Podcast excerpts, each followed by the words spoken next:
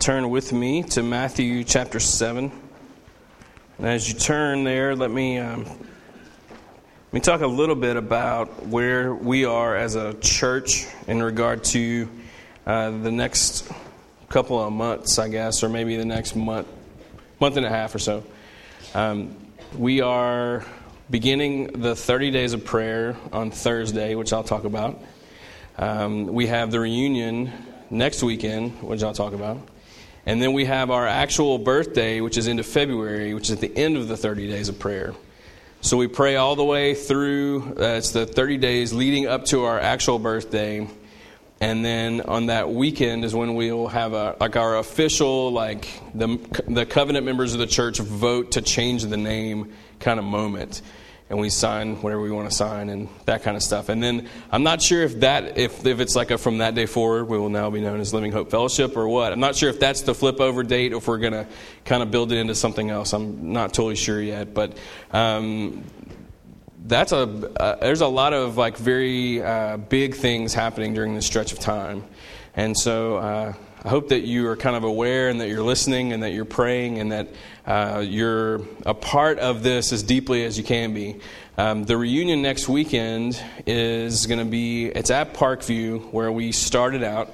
Um, on Saturday from 11 to 2, there is just going to be food and it's going to be in the, in the old gym, which is where we, that's where we launched. Uh, as a church, that's where we spent a lot of our like years as a college ministry. Uh, so we'll be in that gym. There'll be food. There'll be lots of old ring memorabilia, lots of photographs that you probably wouldn't recognize at first. And you start looking, and you're like, oh, I know that person. They're just grown up now. Uh, and so lots of baby faced pictures of a lot of us when we were younger and uh, whatnot. And uh, there'll just be lots of stuff like that. For those of you who are part of things now, they were not a part of things back then, to be able to see a little bit of where we've come from. And we're inviting all of the people who used to be a part of it, who knew that a church was going to happen one day, but maybe they were a part of it, maybe they weren't. We're inviting them to come so that they can also see what happened after they moved away from the ring and stuff like that. So it's kind of going to serve both purposes to let you guys see where we've come from and to let them see where we've ended up. And then those of you who are in the overlap there, you just get to enjoy both sides of it, I guess. Um, so Saturday we'll be in the gym food, all that stuff will be there. Just be kind of a come and go kind of thing. Um, to be able to just visit and spend time together and be able to meet people uh, who were a part of things back when and stuff like that. So that'll be Saturday. Sunday we'll have we'll have our Sunday gathering, but it won't be here. It'll be there. It'll be at 3:30, which I know is earlier than normal, and it's maybe not the best time when it comes to like putting kids down for naps and those kinds of things. But here's the reasoning behind it. We wanted to be able to have another meal after the service that people could like stick around for and not have to like hurry up and get home, you know, kind of thing. So we bumped the service up, and um, I know that's maybe it maybe doesn't fit into your Sunday schedule quite as well, and I'm sorry, but our goal really was to be able to have a time of worship together and to just uh, thank God corporately in the sanctuary at Parkview, which is where the ring technically started. Um, and uh, be able to have that time together and celebrate that. Kids are in the nursery, you know, kind of like here. Then you go get the kids, and everybody go to the gym and have another meal together and kind of continue that fellowship time. Because some people can come one day but not both, and so and so that's why it's it's earlier and those kinds of things. So um, I hope that you can kind of figure out how it fits in there and just kind of just make it happen for one Sunday uh, that would be that would be awesome. So everyone who's been a part of the ring is invited. Uh, we've tried to push it as much as we can, and so if there's someone you're thinking of who was a part of things at one point in time, but um, maybe you just want to make sure they have heard, make sure they're, they're invited, bring them along. Um, that would be that would be really cool. So um, so we'll be there, and there will be uh, there's some like T-shirts that we have on the way, which will be kind of cool, and there'll be like the last ring cup that they'll ever do be there uh, and you might might get one, maybe. Uh, and so for those of you who collect things, then that'll be there. But you'll also just get to see a bunch of old old stuff that'll be kind of fun. And so, the, but the big goal really is to celebrate the fact that, that God really has done something unique here with us. Uh, a lot of churches get started every year, and some of them make it and some of them do not. Um, but we, we just have some uh, a unique history that there really aren't very many around that's even sort of in the same pasture as us in terms of uh, kind of our story and stuff like that. So it'll be it's uh, it's unique, and so hopefully if you don't understand the uniqueness, maybe after next weekend, you'll kind of be like, okay, I, I kind of see how we're not like every typical Baptist church plant that's out there. So, um, would love to see you there for that. On Friday night, if uh, we are up to serve at the men's shelter on Friday night, and we need some guys who will who will sign up for that and let Patrick know that. You, a lot of you dudes get an email that has like 90 names on it. And it's like, hey, we need to serve at the shelter. And when you see 90 names ahead of yours, you're probably assuming someone in there will get it done.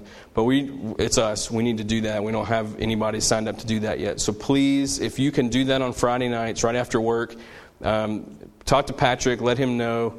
And uh, everyone I've ever known who's gone to this has not regretted a single bit of it at all. It's really, it's a tremendous blessing. So that's all going down next weekend. On Thursday, though, we start the 30 days of prayer. And if you've been around the ring for, an, for any length of time now, you probably have heard us talk about this. Maybe you've participated in it.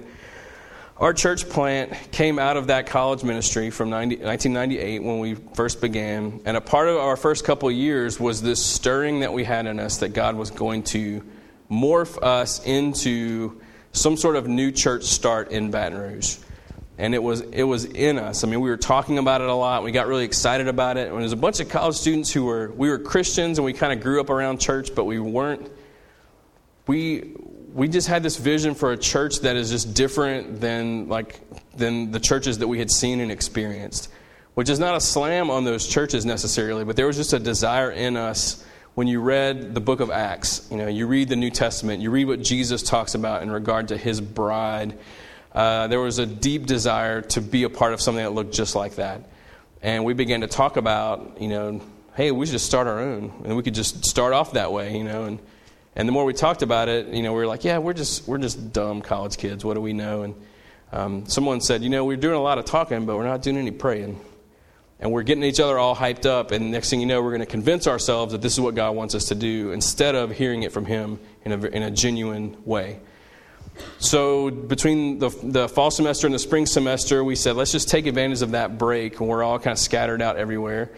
Let's pray separately as individuals and let's seek God for that month. And let's just ask Him, like, do you want us to be, is this where the ring is going? Are you going to plant a church with us one day?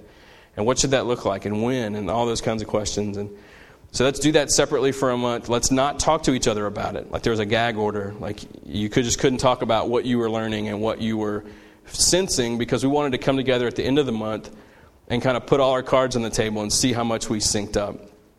In that first 30 days of prayer, we got into a living room and we began to share where we were and more and more and more this unity of God's voice became very very clear and we we came away knowing that we would we would be a part of a church plant, but it would not be anytime soon.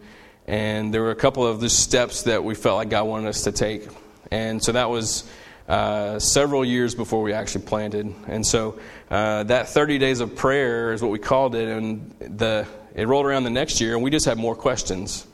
So we did it again, and we rolled around the next year, and we had more questions. And so every year we just took that month and just prayed. And as we have become a church, some years it's been more about renewing our covenant with each other and, and reminding ourselves of what we're about. Um, some years we've, we've read books together. We've had very focused times like we did last year, praying for very specific things. And so I want, us, uh, I want to talk to you for a few minutes uh, just to, so you can know this is how we're doing it this year and this is why we're doing it this way. And before I get to that, though, I want us to go back and sort of jump back uh, 11 months or so to what we learned coming out of last year's 30 days of prayer about prayer itself. Not the answers we were looking for, but, but there's some deeper currents running through the, the congregation as far as our own hangups about praying and our insecurities and those kinds of things. And, and we really spent several weeks kind of processing that in community groups and then on Sunday nights together. And there's some goodness there. And so I don't want to assume that we're still kind of thinking that because a lot has happened since then. And so uh, let me just kind of jump back there so we can perhaps start off where we left off last year. So look at Matthew chapter 7, verse 7. Jesus says, Ask and it will be given to you. Seek and you will find. Knock and it will be opened to you. For everyone who asks receives, and the one who seeks finds, and to the one who knocks it will be opened. Or which of you, if his son asks him for bread, will give him a stone? Or if he asks for a fish, will give him a serpent? If you then, who are evil, know how to give good gifts to your children, how much more will your Father who is in heaven give good things to those who ask him? Uh, this has been poorly taught uh, in a lot of contexts, especially in the last several years, as the prosperity gospel, as it has been labeled, uh, has kind of emerged, uh, where this seems like this blank check that Jesus is giving us. It's like you ask, and it, God's going to give it to you, you know. And there are entire congregations and, and pastors who are famous because they are, are pushing that and pushing that and pushing that, and they conveniently tie like money to that, you know. And they're getting rich, and their churches are getting really huge. And you have these people who are asking and asking and asking for th- stuff, but what the preacher said is not really happening because it's not always coming to them, you know. It's not a blank check that Jesus says, whatever you want, I'll give it to you. Uh, there's more going on in the passage. So so here are some of the points if you're if you want to take notes, just a couple of things from this passage that that God really brought to the surface last year for us in regard to prayer. One of them, if you look again at, at 9, 10, and 11, um, says, Which of you, if his son asks him for bread, will give him a stone? Or if he asks for fish, will give him a serpent? Okay? So he's picking some, uh, this is like a, you know, your kid asks for something good, and the, the parent gives him something bad. Can I have some bread? Here's a rock, you know. Can I have some fish? Here's a snake. You know, that's none of us want that kind of exchange at all. Um, and so he's Jesus is, is saying, like, you guys, all you guys, all you fathers in this room, if your kid asks you for bread, if you're at dinner tonight and your kid's like, hey, can I have another piece of bread? You're like, hey, yeah, here's a piece of granite, you know? No, none of you are going to do that. Um, if your kid wants to order fish off the menu, because kids love fish, you know, uh, if you're like, hang on, let me go dig up a garter snake out of the uh, flower bed out there and bring it to you. You know, he's, he's using this absurdity to kind of make a point. And this is the point, verse 11. If you then who are evil know how to give good gifts to your children, how much more will your Father who is in heaven give good things to those who ask him? He's speaking to a whole bunch of people who are all messed up and capable of some really dark things. And yet, when your kids want fish, you're not going to go and give them something that's going to harm them. You're not going to give them a snake that's going to bite them and hurt them or maybe kill them. You're not going to give them a stone that if they were to eat it would break all their teeth, you know. He's like, you guys have you guys have problems and yet you, wouldn't even do that. So what about your heavenly Father who has no issues? who's completely holy and completely good. Jesus is, is this master teacher, and he's, he's helping, like, he does this from time to time where he's like, he talks about someone who is unrighteous and says, and even if an unrighteous person, even if someone who is broken and fallen wouldn't even do this, then how much greater do you think your holy, good Father is going to treat you? That part of the passage is very important in, under, in order to understand the asking and seeking and knocking. To know that our Father is good and He only gives good to His children. That's it. That's all that He will give you. You will never ask Him for something that is bad for you, and He will give you that thing that is bad for you. He, give, he knows how to give good gifts, and He gives them. And so that provides a little bit of like context, but it's like after context, you know. So if we go back to verse 7 and we look at asking and seeking and knocking, it says, Ask and it will be given to you in verse 7. Now you can see why people like that verse. They want that blank check. Ask, it'll be given to you. Seek and you'll find. Knock, it'll be open to you. He who asks receives. He who seeks finds. To him who knocks, the door is opened. he says, remember, your, your father's not going to give you something that's harmful to you. So those have to go together. So asking, he says ask and it will be given to you, he's asking in the context of a, of a child to a parent. And what do kids what do kids ask for? Everything. Right? You parents know that. Like they will ask for everything. And why do they ask for everything? Well, some of it because they're you know they're kids. Some of, it is, some of it is because they're just very curious and they see things and they just start talking. They're like, I want that, I want that, you know. They see uh, anything that's appealing to them and they want it and they ask you for it. Sometimes they ask you questions. What's that? What's that? My, my brother Drew, you know, he has a, uh, two boy, has three boys, but the three year old and the five year old are both in this stage of like, they'll ask you a question and you answer it. And even if your answer is perfect, they're going to say, Why? and it's really cute the first time, you know. And then like 600 times later, you're like, this that's the, literally the best answer I can give. And then you tell them why, and then they still ask you why, and it's just constant. Why? What's that? What's that? Can I hold that? Why can't I hold that? And Drew will say, sometimes he'll tell them like, hey, don't jump off of that, you'll get hurt. Uh, they'll jump off of it, and they'll be like, see, I didn't get hurt. There's this childlike uh, mixture of innocence and rebellion and curiosity and just uh, uh, all those things kind of all mixed together. And so Jesus is putting in context for us, asking, in the context of, a, of like, you're the child, he's the parent. He's saying, asking, and you're going to get an answer. You ask for the things that you want, ask for the things that you need, ask for the things that you can't even articulate. Jesus is telling you, hey, look, go for it. Sometimes we get weird about asking for things we want, you know? You feel like, oh, I'm always supposed to pray for things I need. And that's putting a it's putting a governor, it's putting a limit on like God's capacity to hear you and love you and care for you. But he has no there is no uh, limit for that. There's no lid on that. There's no point where he's going to be like, "Stop asking me questions. Stop asking me for stuff." So I think that Jesus is giving us permission to like go for it. Ask him. Ask him the things that for the things you need Ask him for the things that you just want. Ask him for direction. Ask him for help. Ask him for deliverance. Ask him for, just ask, ask, ask, ask, ask. He's just telling us to go for it. Jesus in Gethsemane is a great example. I mean, Jesus prayed to the Father and said, Hey, I don't really want to do this. Is there another way we could go? We could, we could deliver all of our children from the bondage of sin without me having to be crucified? That would be great. Well, I think he's encouraging us to follow his example. If Jesus can ask the Father, is there another way besides the cross, then you and I can pretty much ask for whatever. Because Jesus knew that his Father was good.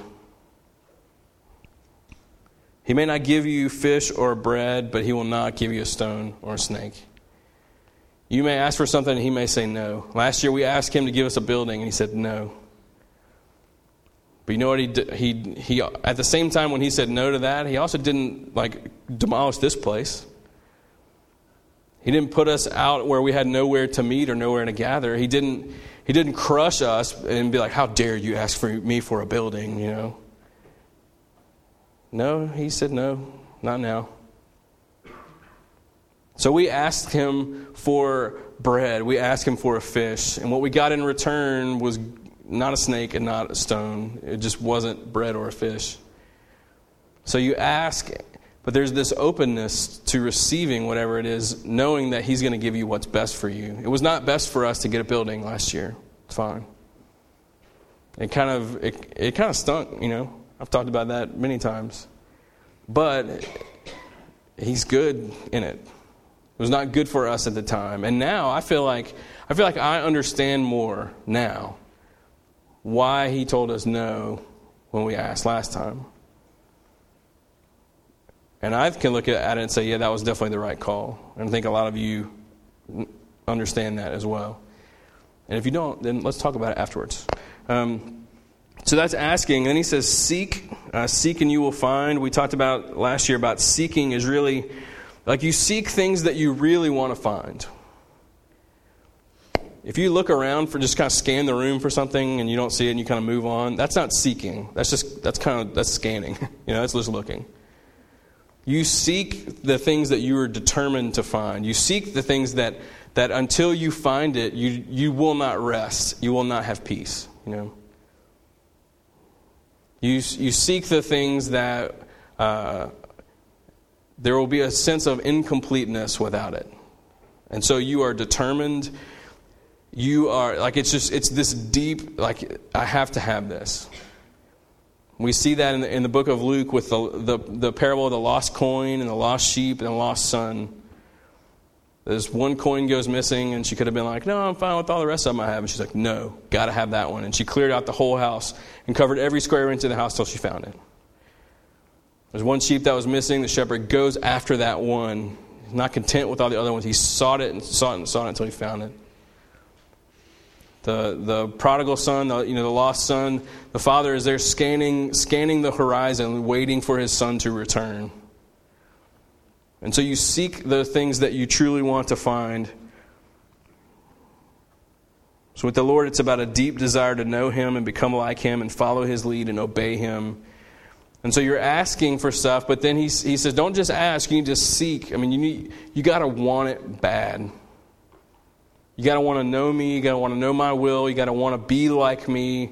It, it is like they're the depths. And that's where, that's where we go from a very like innocent, like childlike, just ask, ask, ask, ask. But it matures into seeking the longer we walk with Him. Because a lot of times with kids, they can ask you a question, and I've seen parents do this a lot. I've never done it myself kid will ask a question and they'll just distract them with something. You know, it's like, oh, shiny quarter. And they're like, oh, a quarter. And then they're done. You know, they don't come back to it anymore. That kid wasn't seeking answers to that. If they circle back around to it and they keep circling back around to it, then they're really seeking to know something from you. My pastor growing up, uh, who uh, might be at the reunion next weekend, which I'm excited about and scared to death, uh, he, he would always talk about how his kids, I've said this before, his, his they would start to pay attention to the things that their kids repeatedly ask for when it comes to like Christmas and birthday. He said, because if you go if you go by a toy store, every commercial that comes on, your kid's like, "I want that for Christmas. I want that for Christmas." They're like, "Okay, yeah, yeah, yeah." He said, when they keep circling back to it and they keep asking, they keep asking, they're seeking. They want it deeply. They won't rest until it's there. So asking becomes seeking when it goes to the depths of who we are. It's coming from a place where we will not rest until we're at peace with whatever it is that we're seeking. Knock, knock, and the door will be open to you. Uh, Jesus gives us permission, and it's really instruction to just persist and wear him out.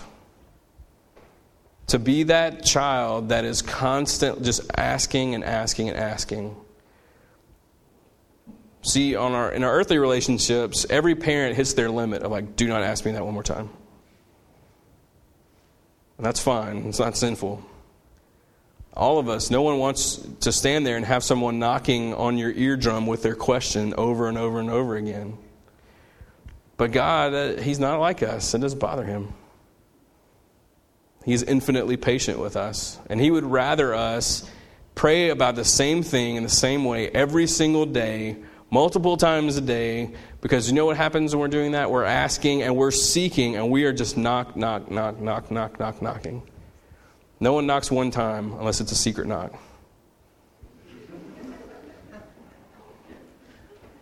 I've never been a part of a secret knock, but. When you knock, you keep on knocking. And if you really want that person to come to the door, you just keep going until they're just fed up. We see that in Luke 18 with the persistent widow, where she keeps going to the judge and she's wearing him out, wearing him out. And eventually he's like, Fine, whatever. You get your way. And Jesus says, This unrighteous judge, don't you think your Holy Father would be even more quick to answer? It's another one of those comparison things Jesus does. And so we ask like a child for what we need and what we want, and we just ask Him because we trust Him as our Father, and we seek because we deeply want to know Him and be like Him, and we want His will to be done, and we do it persistently like a knock on the door where we're knocking and knocking and knocking and knocking, and we don't let up don't let up. And the whole time we're doing this, knowing that He hears us and answers us and gives us what is good. He may not give us the fish or the bread that we ask for, but what He does give us will not be bad for us, it will only be good for us. And so, a lot of what was heard last year out of the 30 days and out of the community group material that kind of came out of some of these ideas was people just uh, how insecure we are about prayer and asking for stuff and, and how much of that comes from like the way that we were raised with our parents. And even the best of parents they don't want you to like just bother them constantly with these requests and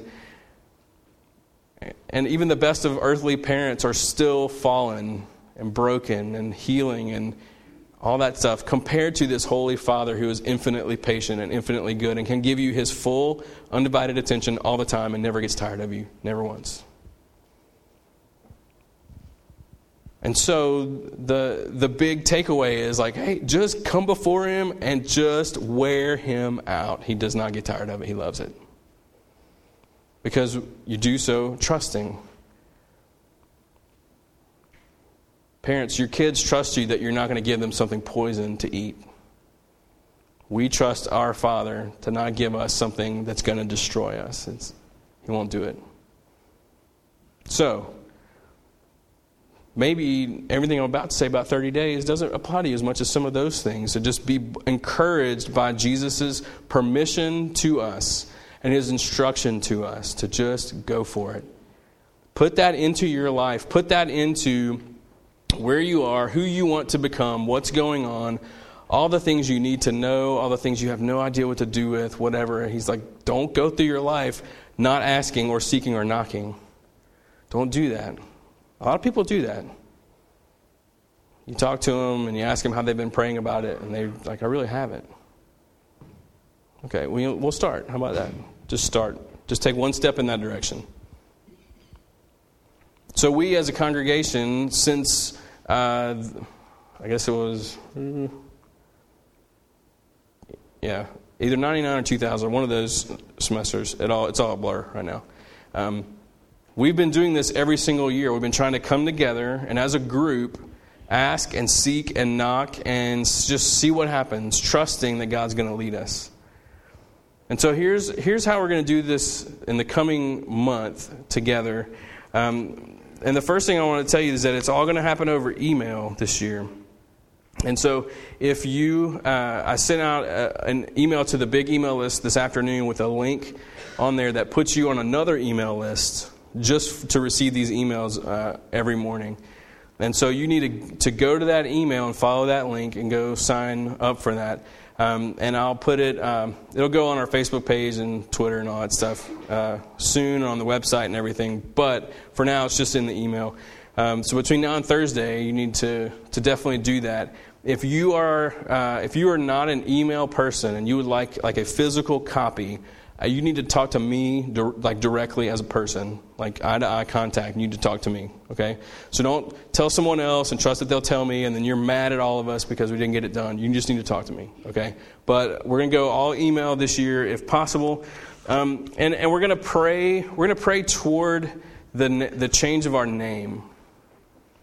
Most churches never change their name. And so it's one more way that we're just not normal. And so we're going to change our name in a month, and we're going to become Living Hope Fellowship. And I've explained that and gone over that. You can reference some podcasts and stuff. But uh, we're going to pray. That's going to be our framework for the 30 days of prayer. And here's, here's what I mean by that uh, living is going to be our emphasis on like Jesus. Jesus is alive, so our hope is alive. It's, just, it's not hope like the world knows it, it's hope that is a person and so, uh, on the days where living is the, is the banner that we're praying under, that's going to be all about our relationship to Jesus. Hope is what we, um, we walk in as people who have been redeemed, but it's also what we hold out to the city, to the community around us, to the people everywhere who, who have lost hope because their hope has been in themselves or their hope has been in another person our hope has been in a circumstance, our hope has been in a possession, our hope has been in something else. And every single time that person or that thing breaks your heart over and over and over again. And so the hope that we hold out is this hope that never fades or fails or goes away because our hope is Jesus. And so hope uh, if living is about our relationship to Jesus, hope is about our is about what we're holding out to the people around us. It is a it is the mission that we have been called to as the people of God. And then fellowship that is that's us. That's what we do together. That's the the partnership, the coming together, the shared responsibility, the mutual care for one another. Uh, that's the church. And so that's going to be, on, those days, are going to be when we pray about our care and our relationship to one another as parts of, as like members of the same family, as brothers and sisters in the Lord who have committed to one another as well. So living is about our tie to Jesus. Hope is about our tie to the, the people of the city around us and our mission. And fellowship is about our tie to one another. So, this makes so much sense to me, but it may not make sense to you, so just bear with me, okay? So we're going to pray Living Hope Fellowship, Living Hope Fellowship. We're going to go through that cycle.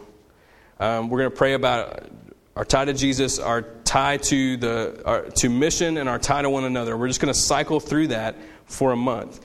However, uh, it's even more complicated than that. Um, the, we're going to pray on Mondays and Thursdays are going to be our uh, days where, where living is the, is the banner we pray under. On Mondays, it's going to be about, like, I will pray about my personal tie to Jesus on Monday. You will pray about your personal, like, commitment and love for Him on Monday. um, on Thursday, when we get to living, then, then we're going to pray for, like, our collective corporate tie to Jesus. Okay? So, Mondays, my relationship with Jesus. Thursdays, our relationship with Jesus. Sorry, I'm going through a thing. Um, and Tuesdays. I know, I need to stop. Uh, I'm, I'm fine, really. I just, it's, it's, about to get crazy if I keep coughing. We have to call a timeout and go to commercial or something.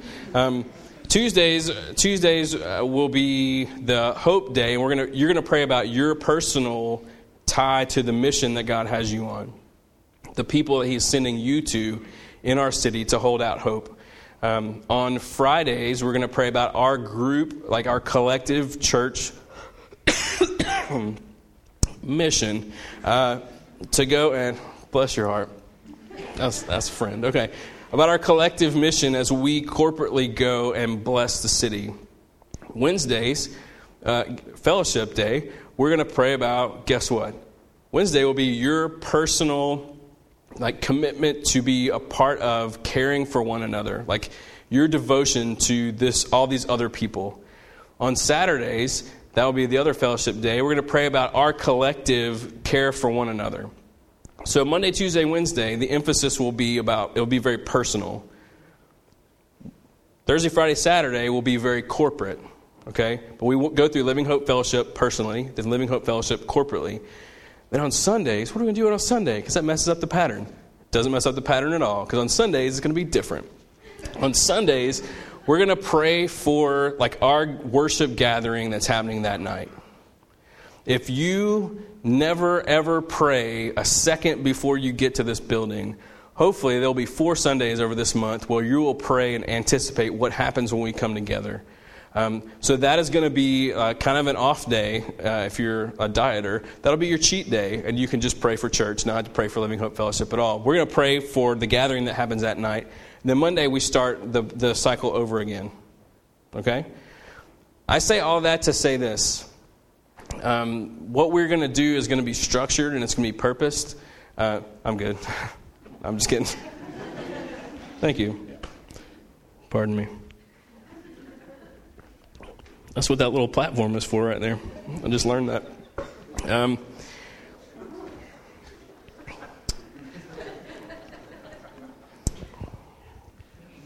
we're not going to just like um, pick a moment and say, all right, now our name is different.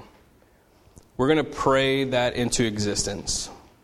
We prayed, and uh, you know, f- leading up to our launch as a church, we even fasted that weekend, and so our name is going to be covered in prayer and not just some sort of decision that we make. I do have a concern that I just want to address real quick right here at the end. My concern is that we're going to compare to last year and we're going to lose some excitement. Last year was the most different one that we had done, except for the very first one. And people really, like you guys and myself included, were very excited about what we were praying for last year.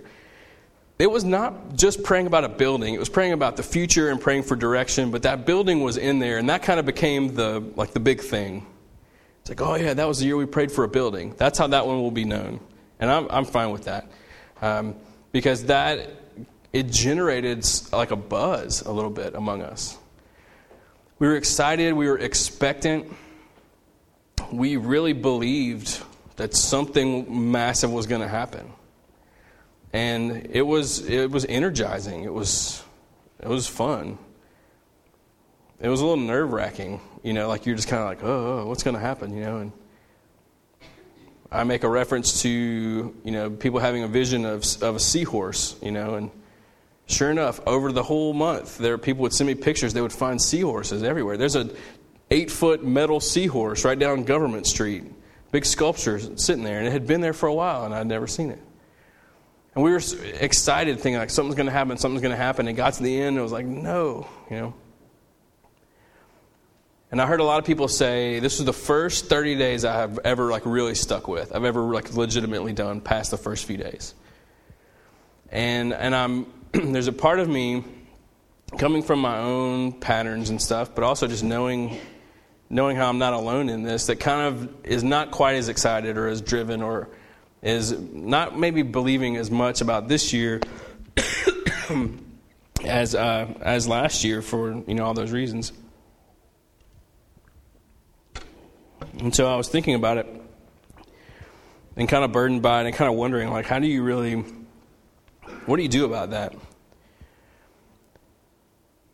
And I think a part of the thing about a building that got us so excited was there was this feeling that that would be a game changer for us as a church. You know, feeling like that would legitimize us somehow, that that would give us something permanent, that that would give us something where we could call all the shots. We could be totally responsible for it, something that we could, if we wanted to meet in the morning, we could meet in the morning. If we wanted to do whatever, we could do whatever.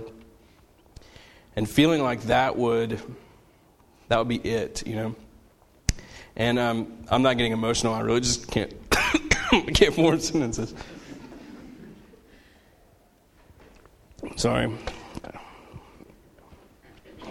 I need like a brush or something to stick down there and just. You know what I mean? Like a like a toilet snake, but not not a toilet snake. That would be gross. Something like that. And so anyway, so I started thinking about the building, basically, the building represented something more than a building to us, really. And so here we are. We're we're about to pray. We're about to this name change. Like it, you know, everybody I think feels good about it and feels like it's right. And but think for a second about what we're what we're going to pray for in the next month.